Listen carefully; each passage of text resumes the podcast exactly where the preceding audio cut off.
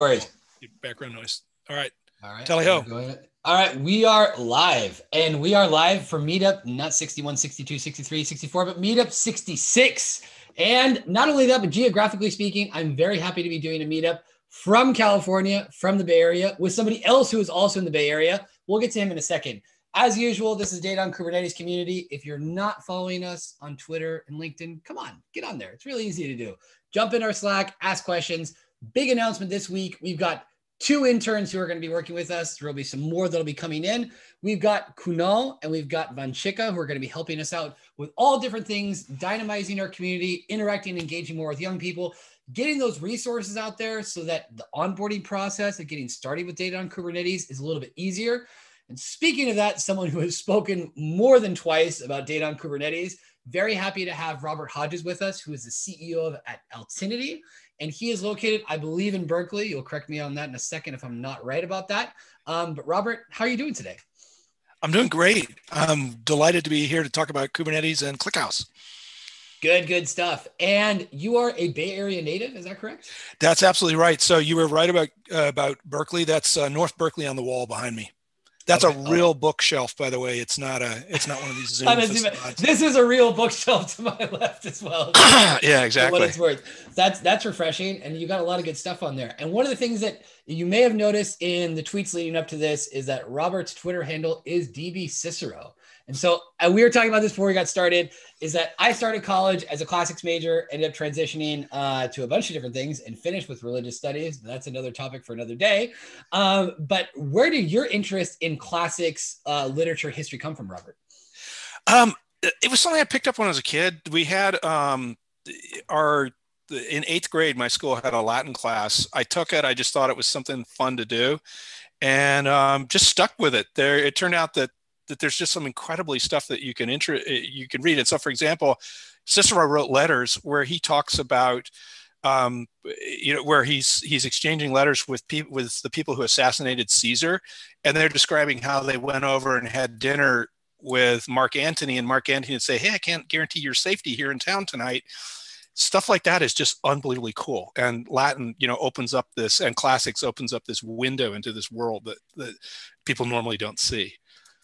Yeah. And with that in mind as well, too, speak specifically on the topic of Cicero, in terms of, I think in his lifetime, unfortunately, there's a lot of texts that we don't have access to or that have disappeared over the years. He was by far one of the most prolific writers. And I think that's, that's interesting as someone, you know, who's had a career in data. You're pretty prolific as well, right?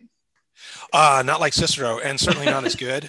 I think he was not only was he prolific, but he was extremely good. So all of his stuff, uh, a really big chunk of his stuff got preserved, like his letters, and yeah. but then all his speeches, and yeah, he he was amazing. Uh, one of the I I think it's been, I, I mean I I really recommend reading him, particularly if you do talks, because he was a he was a good talker and you know knew how to figure out how to, you know how to how to entertain and educate and and persuade audiences.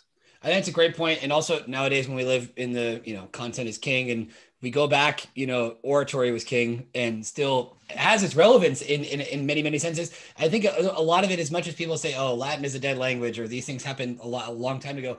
If you start taking away the dates and you, you maybe forget about some of the other factors, still dealing with similar problems in terms of absolutely right. Like we're just not rocking tunics. I guess maybe well, yeah. And I'll give you an example. So I run a company. We have a couple couple advisors that I just uh, worship the ground they work on. Um, they like one of them. I was trying. I'm not very good at doing certain kinds of slide presentations. So I was talking to my advisor. He started explaining what to do using Greek, you know, terms from Greek rhetoric. I mean, this is stuff that's like 2,000, 2,500 years old. It's sort of it's still relevant today. And how so can it not I, be more I, relevant when we're talking about Kubernetes, which comes from Greek? Yeah, I mean, like this, Greek, exactly. This, this is this, this going to be a better example. Yeah. Um, that being said, can we just get a little bit of background about how you got into working with data? Yeah, um, I was in the Air Force back in the '80s, and I ended up um, working with a database called M204, which was okay. something they just brought in. This was starting in 1993. It was a pre-relational database used by a lot of U.S. government and I was fascinated by it. It was the coolest piece of software I'd ever used. When I got out, I I really wanted to go work with them. I ended up going and uh, you know studying at the University of Washington instead. But then I got a job at Sybase in 1990, and so that was really what launched me on you know doing sort of industrial data.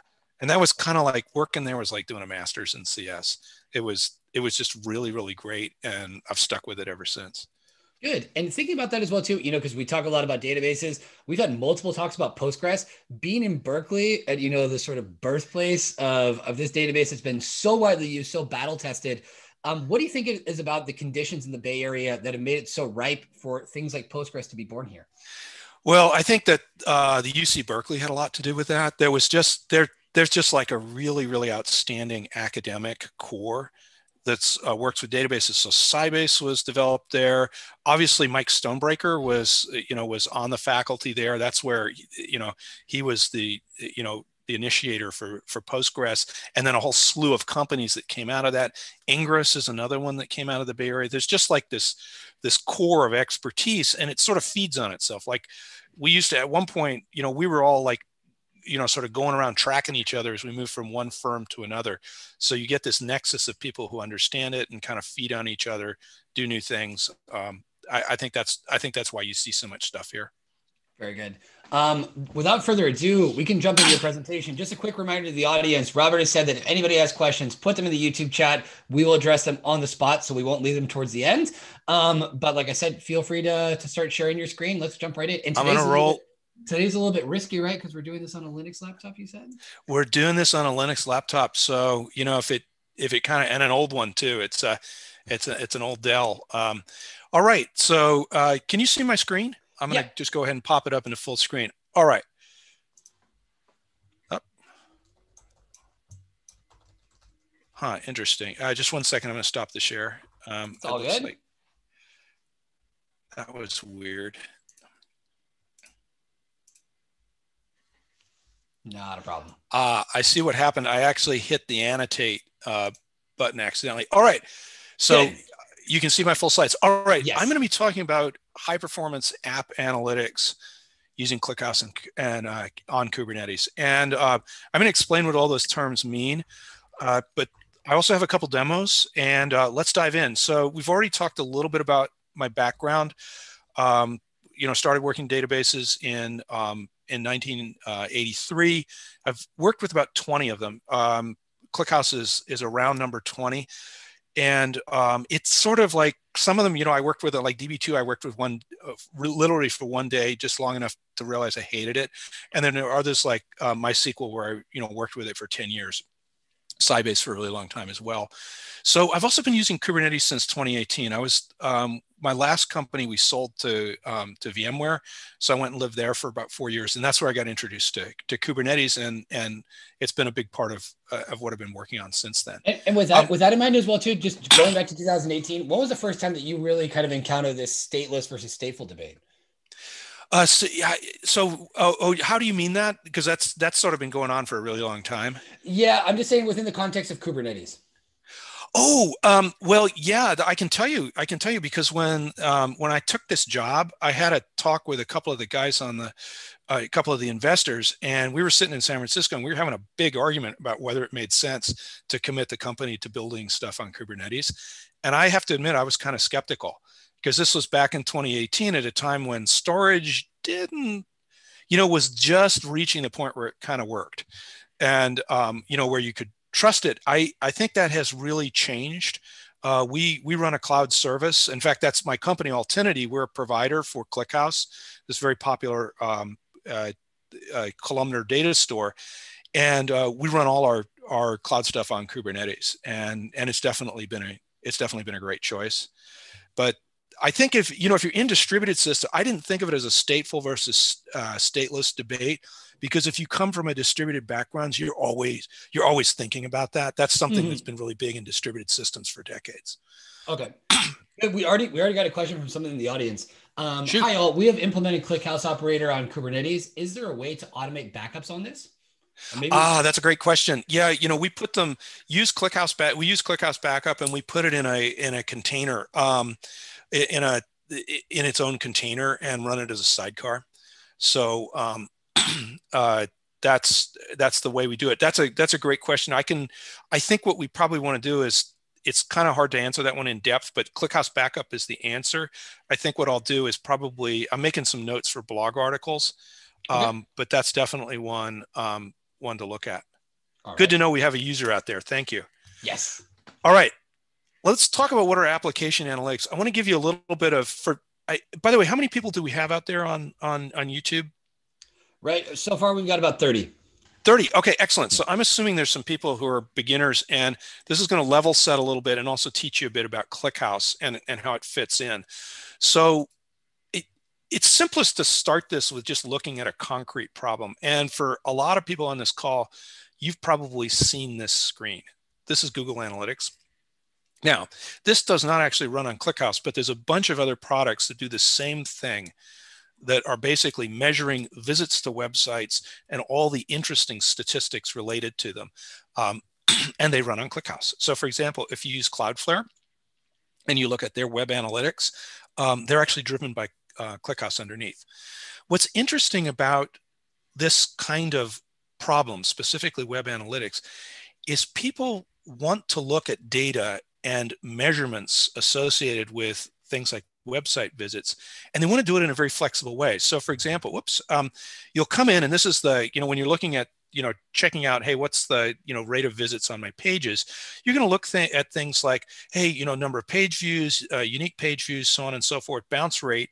And then you're also going to be able to drill down into alternative dimensions. You're going to be able to change the time um, uh, that is uh, you know the time range that you're looking at these are all things that change the query dynamically and increase the scale or scope of things you're looking at choose different things to add in take things out so on and so forth Okay, we we, we, we, we yeah. got another question. Sorry, um, uh, another from from the same person as the previous one. Yeah. Another thing for us to know would be what is the storage type that is recommended for storage class on Kubernetes for ClickHouse, block storage or file storage? Azure hold, file storage seems yep. very. Yeah, hold on that. I'm going to get to. I'll I'll get to those Perfect. when I get into. Good. Um, in fact, for these, um, for that question, that one might be a good one to hold till till after. I can definitely okay. comment on it. Okay, so online analytic pro- processing is what we call this kind of of of database problem and basically what we're doing is it's it's really really reading it to, to answer this effectively you need to be able to read enormous amounts of data and we organize it into what are called dimensions. So things that are properties in this case of a website visit like what's the page what's the landing page that we arrived at you know what's the medium we came through what's the source uh, you know refer all that kind of stuff. And then also time is tends to be really important in this as a as a way of characterizing it.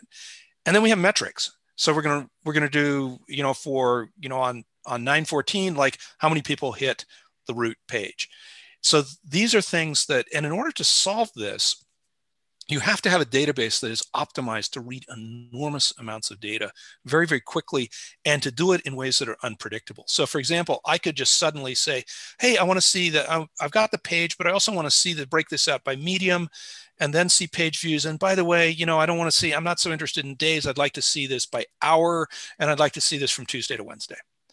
This is things that just kills ordinary databases, especially because the amount of data you're dealing with can be huge. It's often trillions of rows. And so you need to be able to get in there and you sometimes need to ask questions where you might have to scan every single row. An ordinary database like Postgres, which um, we're talking about just can't handle this. It's the data isn't organized right. It cannot parallelize su- sufficiently. It doesn't have the ability to scale and use the resources of many machines. So what kind of database would do this? Well, data warehouses are designed to do exactly this kind of, to solve exactly this kind of problem.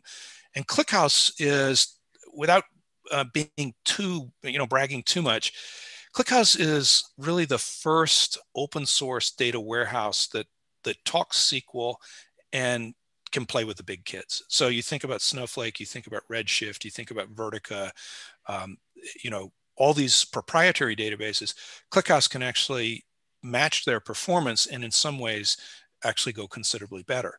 So here's just a few things about it that, that are important to know. One is it understands SQL. So this is, and in data warehouses, you, you pretty much have to do this because all the tools uh, need to do it. It's very portable. It runs anywhere that Linux does. It will literally run on an Android phone. There's an article on the on the ClickHouse website about this. Um, all the way to racked equipment, and then it runs great in containers, it runs well in VMs, so on and so forth.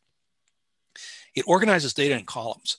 This is a, one of the key, and those columns are compressed. And this is why it can do these, one of the reasons why it can do these queries so quickly, um, because we don't have to read a lot of stuff. It's also very good at parallelizing the reads. So both across, spreading across a bunch of nodes, as well as parallelizing it within the scope of a single CPU. So for example, breaking the arrays down into pieces, farming them out onto all the cores, using what are called SIMD instructions, single instruction multiple data, to be able to you know, to do mathematical operations very quickly on the CPU using uh, specialized registers.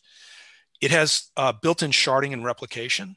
Unlike a database like Postgres, which is, you know, you get one database. Yes, you have, you know, for example, primary, secondary uh, replication, so you can make read-only copies, uh, but it doesn't naturally scale. ClickHouse has the scaling tools built in so that you can actually spread your data over hundreds of nodes. And as a result, if you design it, if you use it the way it's meant to be used, you can get linear scaling of your queries out to 10, you know, 10, 20, 30 uh, petabytes of data just by adding more resources. It's also open source, which is really significant. And the license is very flexible. Um, and then the final thing is it's incredibly fast. And that's what kind of grabs people by the collar. The portability and the fact that it's easy to access are also, those are you know more valuable things over long term but the fact that it's really quick is a thing that people are interested in and rather than bore you with more details about how it got quick i'm just going to show you an example so let me just go ahead and i'm i hope this is visible i'm going to just run a, a, really simple demo that shows how quick these kinds of data warehouses can be. This, what I'm pointed to is actually a, a ClickHouse data warehouse. It's a single node running on Kubernetes.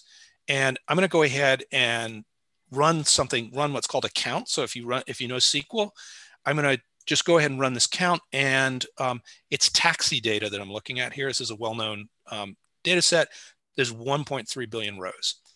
These counts are really fast. Um, that's not though what I'm really, I, I'm not trying to demonstrate that we can count things quickly because any database can do that. What I want to do is I'm actually going to do a query where I'm going to take the average of 1.3 billion numbers generated in memory. And we're going to see how fast that is. So here we go. There's a magic table we can read from. We're going to generate 1.3 billion numbers. Um, oops, what have we got here? Hang on one second. Oh, uh, here. Aha, forgot to cancel out the old thing. We run this, bang, in six one hundredths of a second or uh, uh, about 0.6 seconds, we get a result. That's kind of fast, but not really. And we've run it a few times. It bounces around so it looks fairly stable. Let's run against the real data. So this query was doing everything in memory. Now I'm actually going to go out to storage. And to answer that question that came up before, this is going to go to going to be hitting persistent volumes that are on Amazon GP2 storage. So it's block storage. You'd think we got to hop over the network. How fast is it going to be to run this average? We're going to run it and bang, what we see is it runs on a, in 0.128 uh, uh, seconds. So this is about five times faster than doing everything directly in memory, even though we went out to storage. And the trick here is that we were actually, and let's see if it bounces around a little bit. Okay, um, it looks like the caches were hot.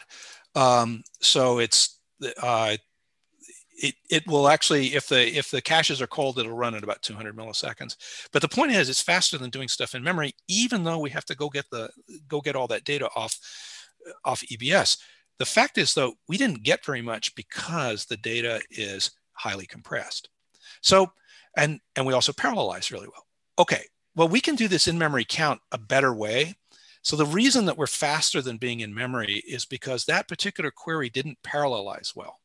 And so even though we're in memory and only using the CPU, um, we were kind of slow. So let's let's um, cheat a little bit less and let's actually run the average using another number generator that parallelizes better. So this is another table which generates the numbers, but it knows how to do it in a multi-threaded way. We run this query and this is a lot faster. This is down to 0.082 seconds. So it's starting to get pretty quick. And uh, it's about, uh, about a, something like a third faster than, than running from storage. And we run it a couple times and you can see it's fairly, um, fairly standard. So, or, you know, fairly stable times. So the thing is though, that ClickHouse can actually get a lot faster by optimizing these queries and doing a little bit of work ahead of time in what's called a materialized view, we can make ClickHouse way faster than this. And so what we're going to do is we're going to go against this materialized view, which pre-aggregates the data. We're going to run that query. It gets exactly the same result, but it's so fast that it's less than a millisecond. So it actually comes back showing it, it processes in zero milliseconds. This is so fast that it can be used to, and ClickHouse is often used to do things like answer questions while somebody is trolling through a web page to, to decide what to show them, to tell them, for example, to turn their ad blocker off. This is all done on Kubernetes. So that's the demo.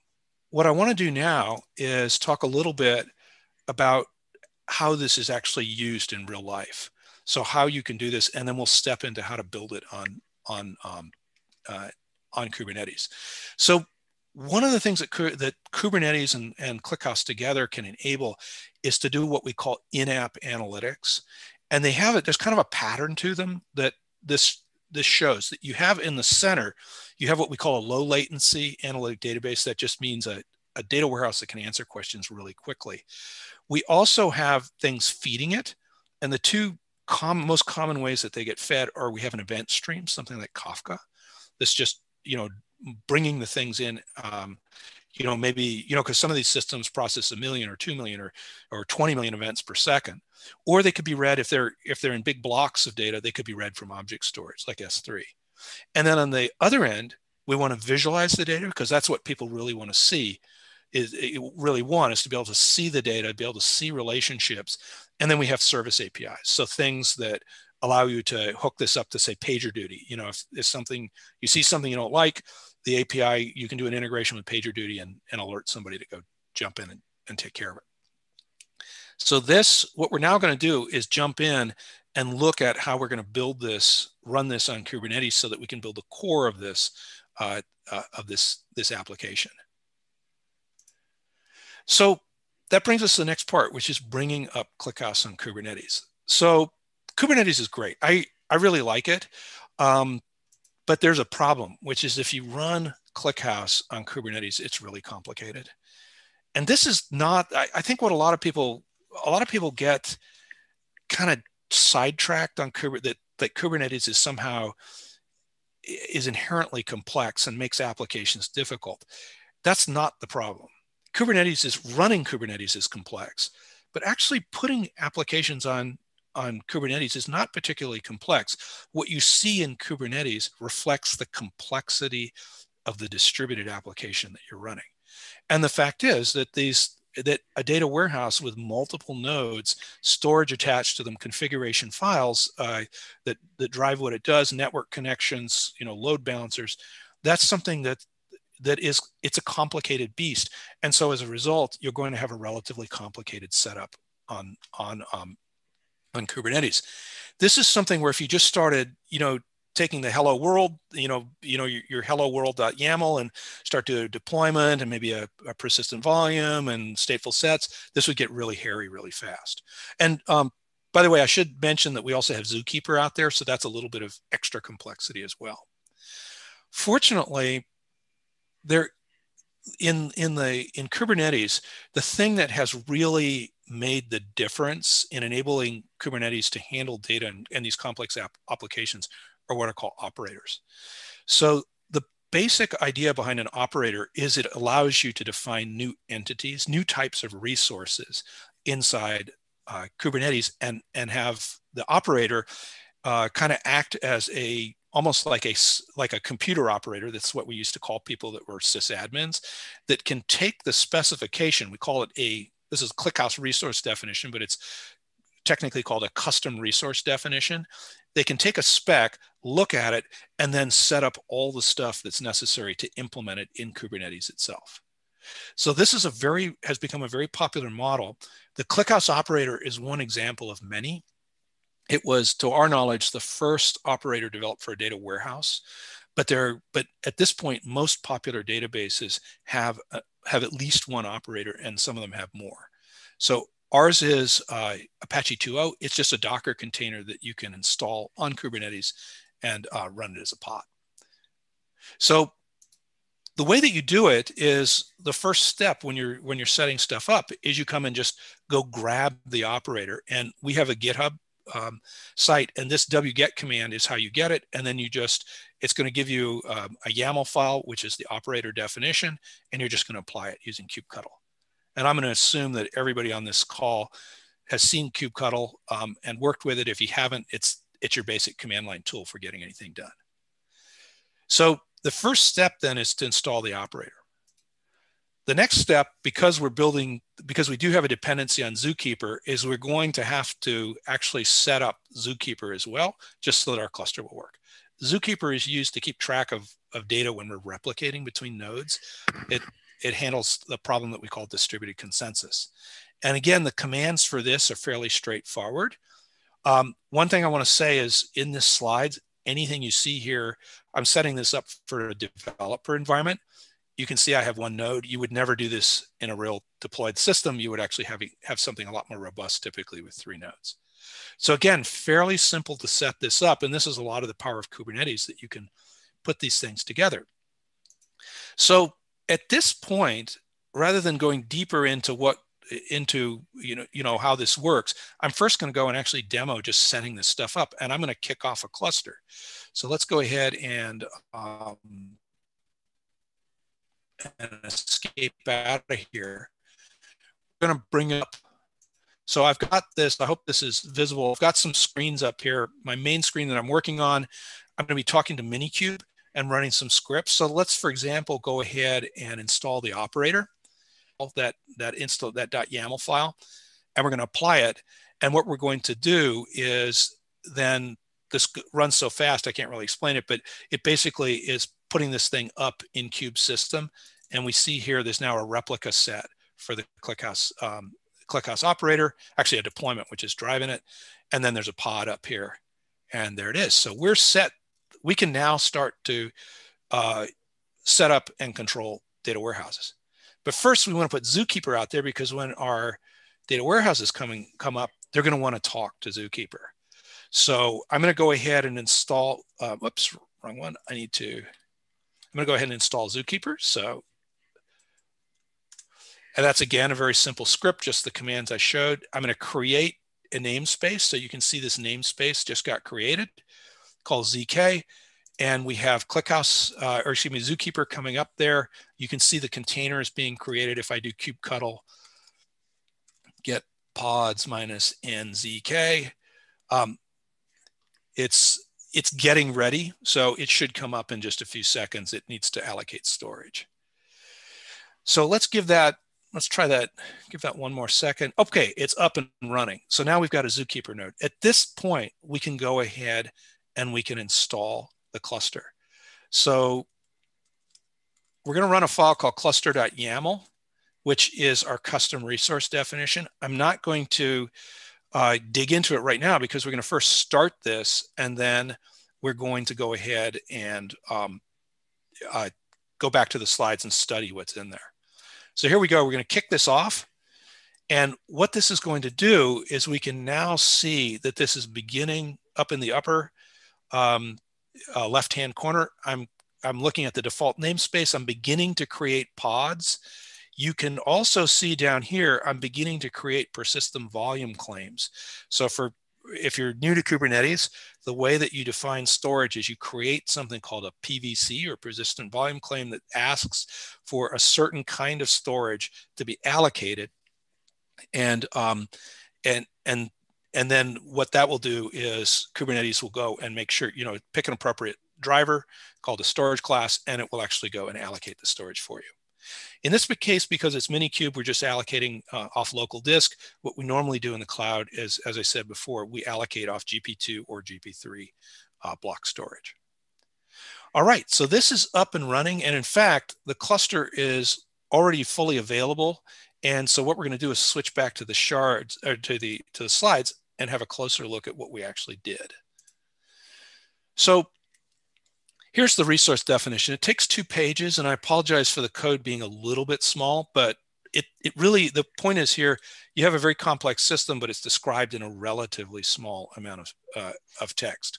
So for example, um, we have the resource type. Looks like our arrow is pointed in the wrong place. It's actually pointed at the name, but ClickHouse installation is the resource type that the operator manages.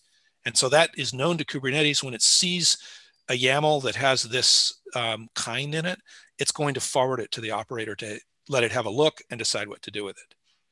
And then we have a spec, so specification, and this gives us our cluster configuration. And so for example, we have, we've got a cluster named demo. Its layout is two shards and one replica, uh, replica each. And then it has what are called uh, templates for pod and storage. So like what's this, what's the specification? Um, we'll see those in a minute, uh, you know, for the, for uh, compute and storage. And then finally, where to find Zookeeper. So this is just telling it, hey, it's off in another namespace. Here's how to, here's how to find the service that, that accesses it. So this is very you know straightforward information doesn't require you to know anything about the mounds of configuration that have to go on under the covers to make this actually happen in the ClickHouse server or how to deploy stuff. Looking at the second page, the templates, these are where we define what the version is, for example, of the server that we want to run. So this is a community build. It comes off the Yandex. Uh, Yandex are the people who invented ClickHouse. Comes off their Docker Hub, and we're going to be running version 21.6. Um, the volume claim template is um, where we talk about our storage. So we're allocating 10 gigs for each of these persistent volumes. There's also a really important setting here that I like to use. If we put retain here, it means that if we delete the cluster by accident, we won't zap the storage underneath it. This is good um, in case you, you know, just gives you a level of protection that you don't accidentally, accidentally blow your, uh, your cluster away. So that's it. This is, this is all that's necessary to set up a working data warehouse with two nodes talking to Zookeeper. We can start loading data into this and running queries. So yeah. Um, yeah, go for it. So, how can we uh, handle the logs in ClickHouse, and what are the monitoring tools to monitor the ClickHouse? Uh, great. Let me take the monitoring one first. So, for monitoring tools in ClickHouse, we normally recommend Grafana, and um, the ClickHouse operator has a sidecar which um, is a metrics called the metrics exporter. Um, and what it does is it basically pulls out um, it, it, talks to all of the nodes and basically manifests the monitoring data in the Prometheus in the preferred Prometheus format. Uh, you know, so that so that uh, Prometheus can get to it. And then what you normally do is you set up.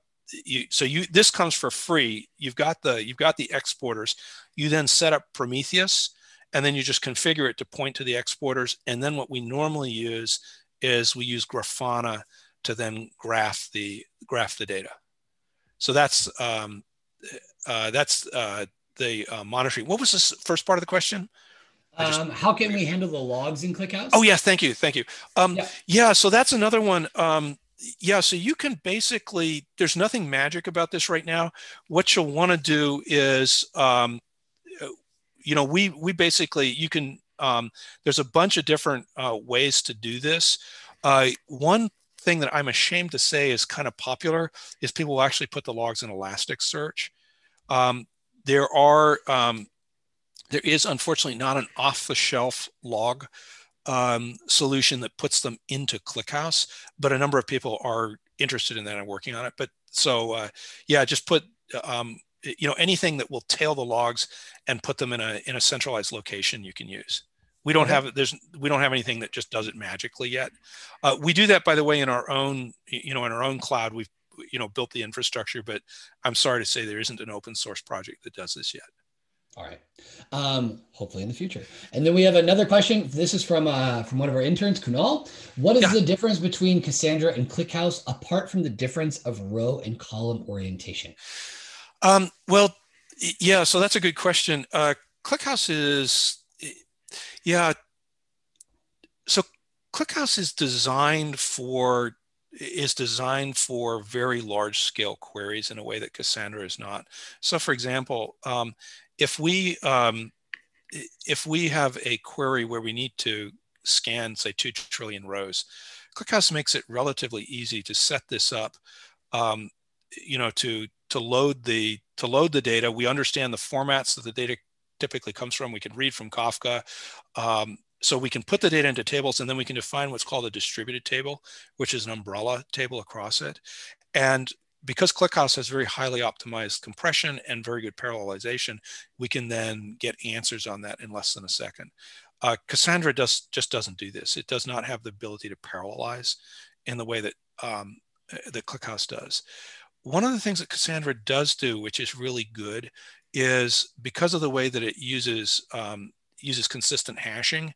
Um, if you add nodes to Cassandra, it will auto-magically redistribute the data. And that's actually a very powerful capability. ClickHouse does not do that. Uh, with ClickHouse, you actually have to think about the distribution in advance. There are ways to do it, but there are essentially things that have to be thought out by your application.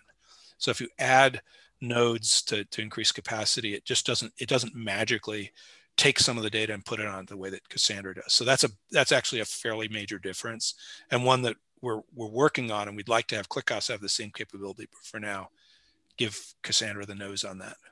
Okay, perfect. Okay, so what did we create? Um, when we ran that, it, it came up so fast that we saw it. So we've basically got a this little beast here. Um, it's got a red pod, that's shard one. It's got a blue pod, that's another shard. We can make tables on them, um, on each of them, and ClickHouse will understand that, hey, they're different shards. When we have to query them, we will we'll have to look at both of them. It's on ClickHouse version 21.6, and it's pointed at Zookeeper. So this is actually a little bit puny. Um, there's no extra copies of data. Like if this pod got lost somehow, this red one, we'd be in trouble. So one thing we might want to do is um, oh, actually, uh, uh, let me. Uh, yeah. So this is this is what we've created. I'll get to I'll get to how we address the puniness in a second. Um, so just some things that we want to do. We can now go ahead and start working with this. And because this is Minikube and I'm not doing anything special, um, you know, I might sail out there, have a quick look. One of the first things you want to do whenever you run data is you've built a a, uh, a cluster. Go out and see if you've really got PVs like persistent volumes, did it really allocate storage and is it the storage you expected? This is a, a just if you if you run data, you got to be paranoid. So um, and the reason for this is it's very easy to get this wrong. I did a whole talk on this at Kubernetes uh, uh, at, at CN, uh, one of the the KubeCon conferences about how five ways to lose your data, and uh, and so one of them is forget it is not is not really doing persistent volumes. So I always go out, check that they're there, check the claims, make sure that they look good.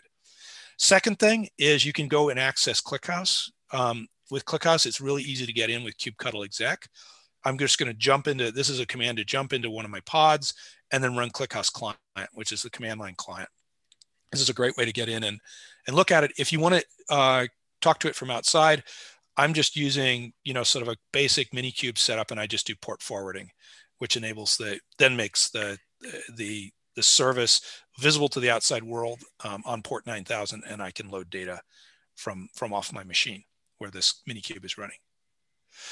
So, you know, once we've done this, we might want to make it better. So to get the real flavor of a, uh, you know, a production deployment, we'd probably want to have multiple replicas. That's that's how we typically run. Replicas help us if we lose one. Um, they also give us the um, the ability to spread the queries out, so we can have if we have a query um, or, or, a lot of queries, they can run on different replicas. So it, it it it extends the number of you know the amount of resources we have uh, uh, to process queries. We can also change the version. These are two common things that we might want to do. So what I'm going to show you is we've created the cluster. I'm going to go ahead and add replicas, and I'll show you how to do this. Um, because the ClickHouse, um, what happens when, you know, when we read this resource definition, if I go ahead and apply it again, the ClickHouse operator will receive it. And then what it's going to do is it's going to compare what's in the what's in the resource definition now compared to what it saw before and what resources are out in the system. And then what it'll do is it'll form a plan to go ahead and make appropriate changes out on kubernetes so that the um, the deployed cluster looks like that specification. And rather than explaining it further it's just simpler to show it in action. So here it is. All right. So we've got I've got actually a couple versions of this cluster. Um, let's see if I've got the command handy. There it is. So I have cluster.yaml. That was the original cluster definition. It had one replica. I've got cluster2.yaml. The only difference between them is I've changed the replica count. So I'm now going to make it two replicas. And what I'm going to do is I'm just going to run kubectl minus f and go ahead, whoops, apply minus f, sorry. So here it is, give the file, off it goes. And what we should see is this will get processed. And in second here, we will see new pods starting to come up. We'll see new storage claims being created down below because, and, and they're created one at a time. So the, the, the, the, uh, the operator is pretty smart it, it wants to change the system in a systematic way. For example, if we were doing an upgrade or version, it would again just do the pods one at a time because we don't want to take things out of service while this while this is going on. So there we go. We've now got in a second we'll have uh, both new pods up and running, and then we'll have a what we call a two by two cluster, two replicas, two shards, and there it is. So there's many more things that we can do, but I don't want to you know you can try them out yourself. We can load data into it. We can try blowing away the cluster confirm that the storage uh, stays there. There's all kinds of fun things that we can uh, that we can we can do but i'll i'll let you try that yourself. Let's talk a little bit then about how to turn this into a full application. And this gets really hairy really fast um, but i'm just going to give you some hints about how you can do this and where to go next once you've got this core so real applications are complicated. This is one from some friends of ours at Mux. Uh, they do video streaming. For example, they did the video streaming on the US Super Bowl uh, last year and or, or last season. And what they do is the cool thing that that they do with their analytics is they enable to be they enable people so, so for example the television companies that are running the super bowl are streaming it out and mux gives them the ability to look at the state of the streams in real time. So they can see where, you know, like are there locations where they don't have sufficient capacity? Are they having rebuffering issues? Anything else, they can see it in real time and actually diagnose and fix problems. So they have a bunch of um, data that gets fed into this, um, you know, sort of from different sources. They put it into Kafka. It gets loaded into ClickHouse and and and uh, put into tables and then it shows up in various places where users can can get at it so for example there's a console with really awesome graphics that you can do that sort of slicing and dicing i described with with google um, uh, Google Analytics. You can do that inside Mux. They have APIs so that people can pull it out, and then they have um, different kinds of exports. For, so, for example, alerts uh, to you know to tell somebody, hey, there's something you really need to look at. Uh, here's where to go. So this is what the application looks like. You can actually build this whole thing in Kubernetes. There's a couple of capabilities inside ClickHouse that are particularly relevant here. You can run Kafka in Kubernetes. I'm not going to show how to do that, but the key thing is once you've got it up and running, like Zookeeper, ClickHouse can talk to it and and actually read the data directly off topics. So this is a this diagram just shows the stream or, or the, the path that the messages take you have a topic, which is kind of which is basically a queue in in Kafka. It can be partitioned, which means that there are many sort of distinct uh, shards, if you will, that you can read from. There's something called a Kafka table engine inside ClickHouse. It, it takes the topic, makes it look like a table that you can do selects off. And by selecting it, you read messages.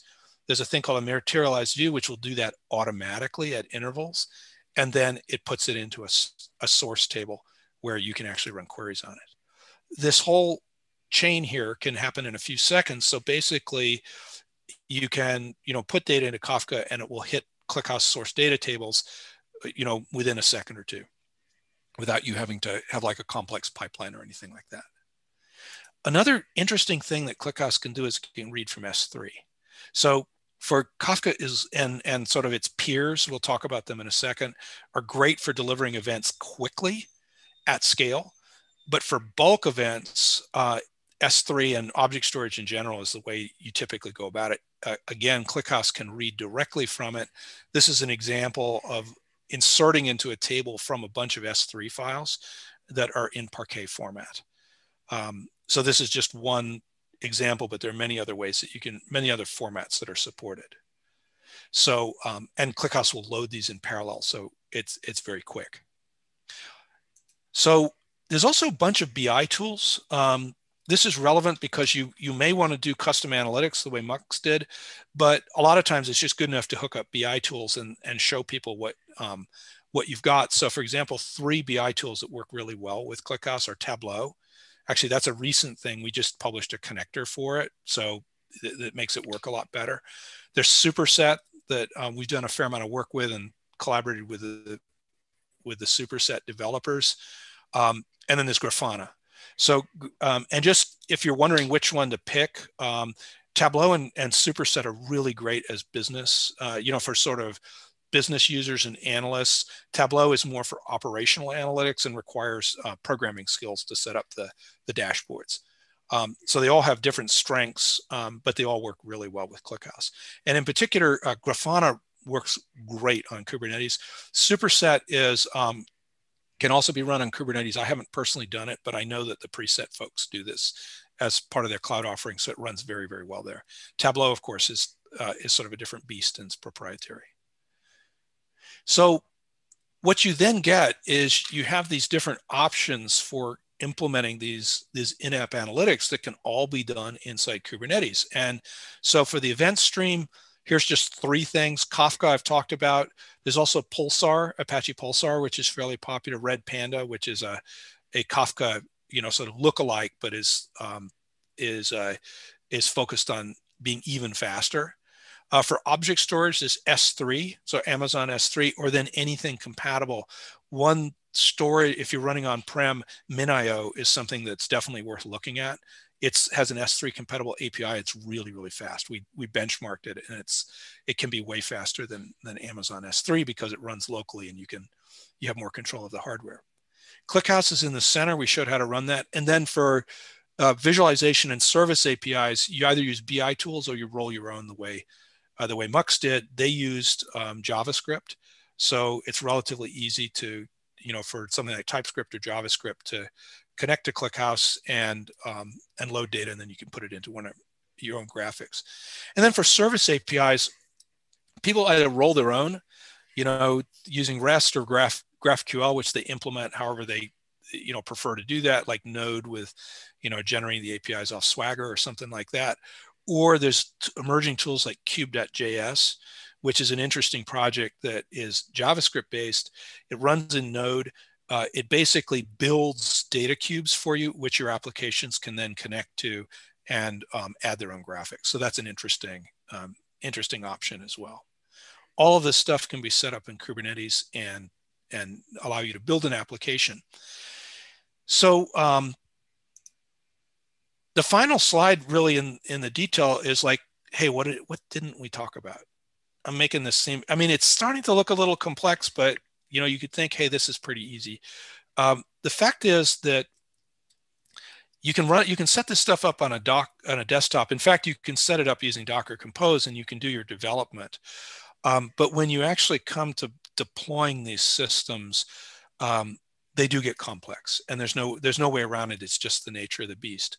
So for example one of the issues is that the different components i showed not all of them have nice operators operators are very common in databases but as you move to other things uh, for example superset as far as i know does not have an operator um, i hope they will get one uh, but that that's an example of where you, you have to do a little bit of thinking about how to how to deploy it. There's obviously questions about how you do your CI/CD. How do you you know get these things rolled out and actually deployed and upgraded and things like that. And then there's actually the details of the of the production deployment. Everything from managing Kubernetes itself all the way to, to security considerations. And in fact, if you're looking at this, I mean, one of the things you might be asking is, you know, is this complexity something that pays for itself? I think that the simple answer for that is, of course, it depends. If you're just doing an in house application and you want to link these things together and you want to get it done quickly, you're probably better off just using cloud services. So, for example, use the Altinity.cloud service, go to Confluent, and let them run Kafka for you. Uh, go to Preset, let them run Superset for you. You can link these things up in the cloud and they work. um, for a one-off application. But if you run a software as a service, this actually turns out to be a really great um, way to set things up because it allows you to have control over the components in the application. And the fact that there's more complexity is more than that you pay for that but then you get the benefits of having complete control of the environment being able to control scaling being able to isolate uh, tenants in in good ways being able to port sort of for example be able to run on gcp as well as amazon um, as well as on-prem. These are all really big benefits that you can get through Kubernetes. And Kubernetes resource management is outstanding. So also the fact that you can run many, many tenants on a uh, on Kubernetes. If you need to scale it, just add more nodes, and Kubernetes will have more capacity. So this is a, a good reason why why you'd want to go this way. So um, learning more, here's some references. I'll Bart, I'll post these slides over to you um, uh, when I'm done. Uh, these are these will actually uh, be a PDF link, uh, but there's just a bunch of ways to find out about this. Um, you know, ranging from the, you know, like going and look at the at the operator site. ClickHouse uh, for an open source project has a really good documentation. Um, I mean, it's all community driven, but it's it's quite good we do blogs, we do webinars like this one, and we write documentation. So this, and then other people are writing blogs. There's there's hundreds of people who actually participate, direct, you know, like do pull requests on the project, and there's thousands of people who participate in other ways. So it's a really really big project, and there's just a lot of stuff out there. And that's it. Um, Bart, thank you very much for for setting up this talk. It's I I hope people have enjoyed it, and I'm oh no, well, and, thank, and thank you very much. Yeah, thank you very much for delivering it. I think there is a lot of stuff there, but very well explained. You know, we have because it was explained in terms of our audience. We've got everything from from college students to to seasoned practitioners, and everyone's chiming in. So it's good to see. Um, one of the things that I wanted to mention is something that I saw tweeted the other day by one of our other community members. Um, who's a big, big Postgres fan and has done a hands-on lab with us and some talks about Postgres yeah. and Kubernetes. But he he tweeted about how let's see, I'm trying to find my own thing. He uh, he tweeted today and said that CRDs are uh, CRD uh, Kubernetes very best feature. Prove me wrong. I'd like to get your feedback on that. Well, it's it's I, can't prove him wrong. They are. They enable you to run databases. That that that's like as simple as that. And take Postgres. You know, like what I can do is I can have an operator that just sets up. You know, primary, secondary. I have my core Postgres. I have primary, secondary replication. I can do vertical scaling. Like one. Let let me give you an example. Uh, I didn't show this, but you know, with Kubernetes, Kubernetes manages block storage really well. And um, so, for example, when we're running out on Amazon, we will go ahead and do uh, enable vertical scaling where we'll just replace the pod with a bigger one. It reconnects to the to the block storage and bang you're up and running. This can happen. You you can literally i mean it depends on how long your database takes to warm up and and actually uh, be fast but this is really simple to do with and, and operators basically encapsulate this logic and they encapsulate the logic to do upgrades in a way that doesn't bring that don't bring your applications down.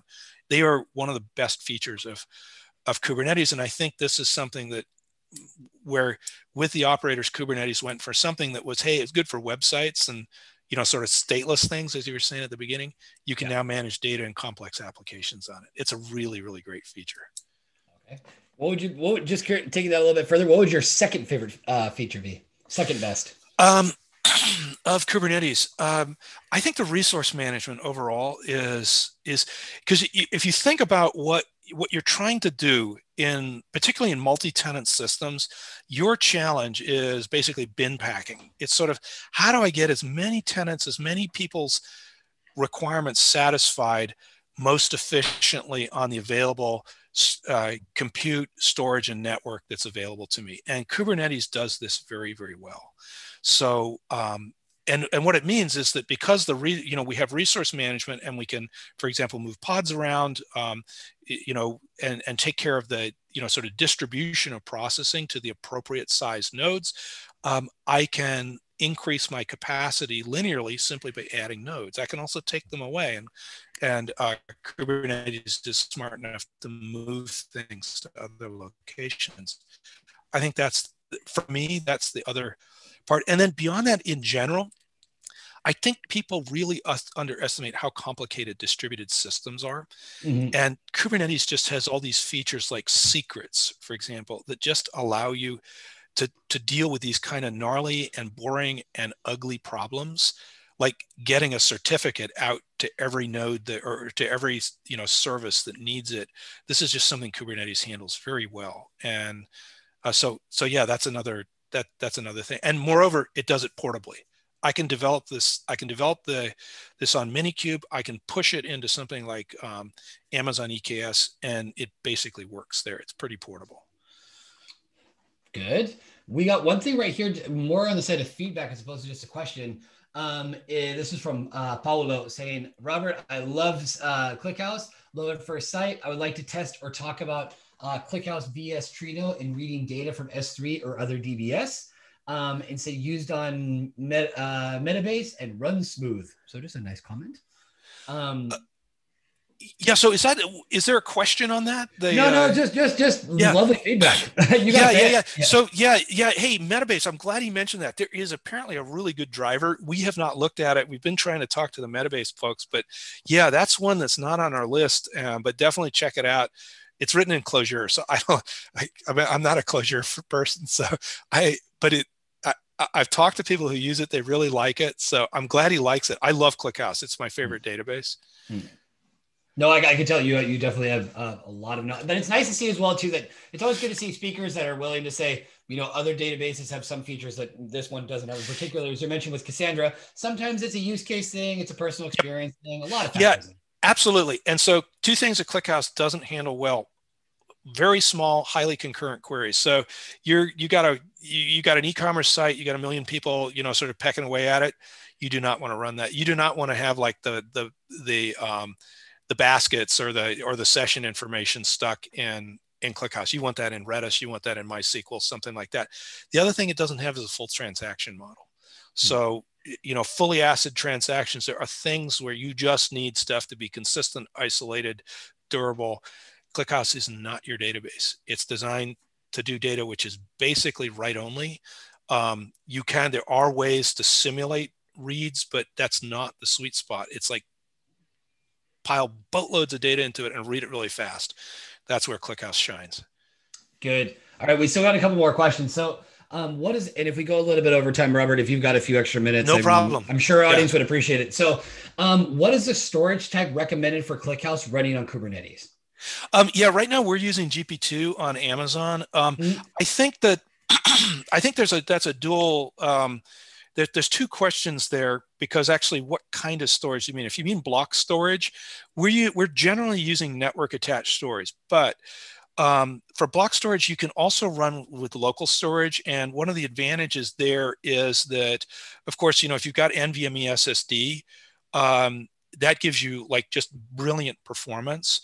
Uh, what you're doing, though, of course, is you are now, if you're using local storage, you're pinning the pod to that to that node, um, and that's in, in general. We actually do this when when we're running in in Kubernetes in the cloud. We actually do allocate a VM uh, per pod, and so if we're if we're vertically scaling the pod, we reallocate the VM, but the but it's on network, it's on block storage. Now, if you do that with you know with local storage, you'll lose your storage. Mhm. So you don't have the so being pinned means that if you lose that pod for any reason, uh, it's going to be gone. You can't vertically scale it. So your choice, you know. But people make the choice both ways. Um, then the second thing is like what kind of object storage do you want to use? Object storage is now something that's emerging in ClickHouse as a viable way to store the long tail data. Um, we've done, you can use Amazon S3 or other, you know, like S3 compatible storage types. Mhm. Um, MinIO is one of them. We've tested it in Kubernetes. The performance is outstanding. So, uh, you know, if you're running on prem, for example, or in, you know, something that you otherwise are doing self-managed, uh, that's something where you you might want to look at that as well. Okay. Um, another question: How do we move data from one ClickHouse operator in one uh, Kubernetes cluster to another? Uh, that's a great question. Um, there's there's a you're probably going there's a number of ways that you can do it. Um, the simplest thing is to copy parts. Um, well, uh, let me just give you a list. You could do a backup and a restore.